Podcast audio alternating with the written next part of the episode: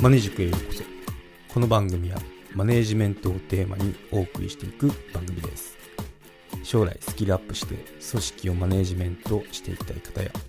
メンタル面など自分自身のセルフマネージメントが気になる方元外資系ベンチャー企業でマネージャーの経験を交えつつお送りしていこうと思います。どうぞよろしくお願いします。はい今回も外資企業転職は結構穴場。競争率は低めかもっていう関連で話していきますね。うん。結構10分程度の枠で収めようと思ったんですけどなんだろう。3本シリーズになってしまいましたね。まあ、一番、まあ、今まで、あのー、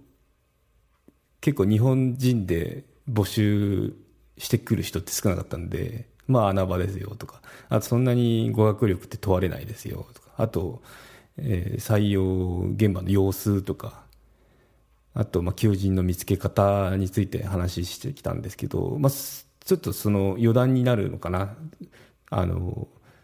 履歴書、これ日米でかなり違いがあるので、ちょっとこれ面白いんで取り上げてみますね、今回。うん。日米の履歴書、まあもちろんその履歴書って提出してから、じゃあ見て、あの、良ければ、ちょっと会ってみるかみたいな感じで、まあ会ってみるかって言っても、その、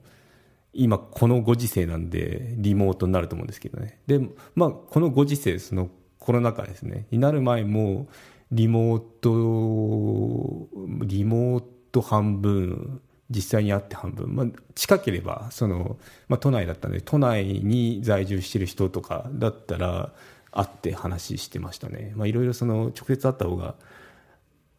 話も盛り上がるしあとまあそのいろいろチェックできますからね。動きとか声のトーンとかいうのと、うん。まあ、礼儀作法とか な感じでやったんですけど、まあ、リモートでも全然その同じぐらいの質でできますよっていうのと。あとまあ海外のその上司とかになってくるとその本国アメリカのとことなるんで、まあ、日本でいうとその朝早くとかで向こうの夜とか、まあ、昼夜逆転してるんでそんな感じでオンラインはよく活用してましたね。うん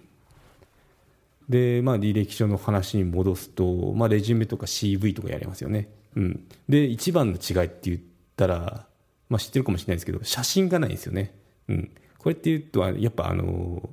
人種差別とかそういうのは一番嫌われるので、まあ、雇用機会の均等にはシビアですよね。この見た目で判断しないとか。うん、で実際にアメリカだと雇用差別禁止法っていうのがあるらしいですね。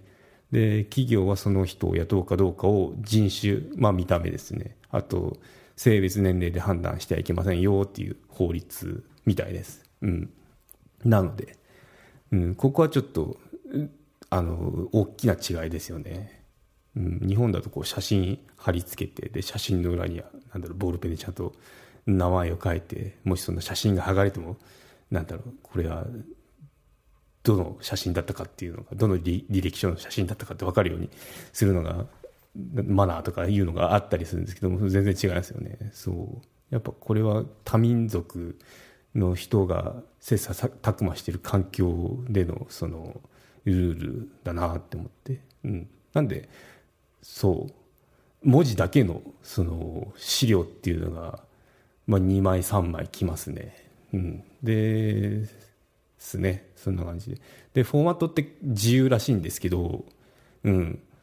でもだ大体同じようなフォーマットになってましたね、まあ、もうそれはメールの書き方みたいな感じでルールが決まってて、まあ、それに沿ってみんな書いてるイメージでしたね、うん。まあ、何をしてきたかいついつ,、ま、いつからいつまで何をしてきたかっていうのをびっしり書くような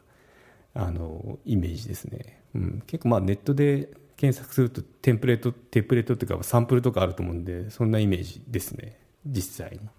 うん、でまあ大きな違いの一つになると思うんですけどタイピングですね。あの手書きじゃないです。タイピングで出してねっていうのがルールになってますね。うん。あとはその、まあ、応募に際して応募に際してっていうかまあ決まったらのなのかもしれないですけど推薦人っていうのが必要ですね。ちょっとあのレジュメから離れますけどその受かった時無事面接通ってでじゃあお給料これで納得してでじゃあサインしてくださいって、まあ、契約書がいくと思うんですけど、まあ、その前なのかな後なのかなちょっとそこは人事じゃなかったんでよくわかんないですけど、まあ、その段階で推薦人っていうのが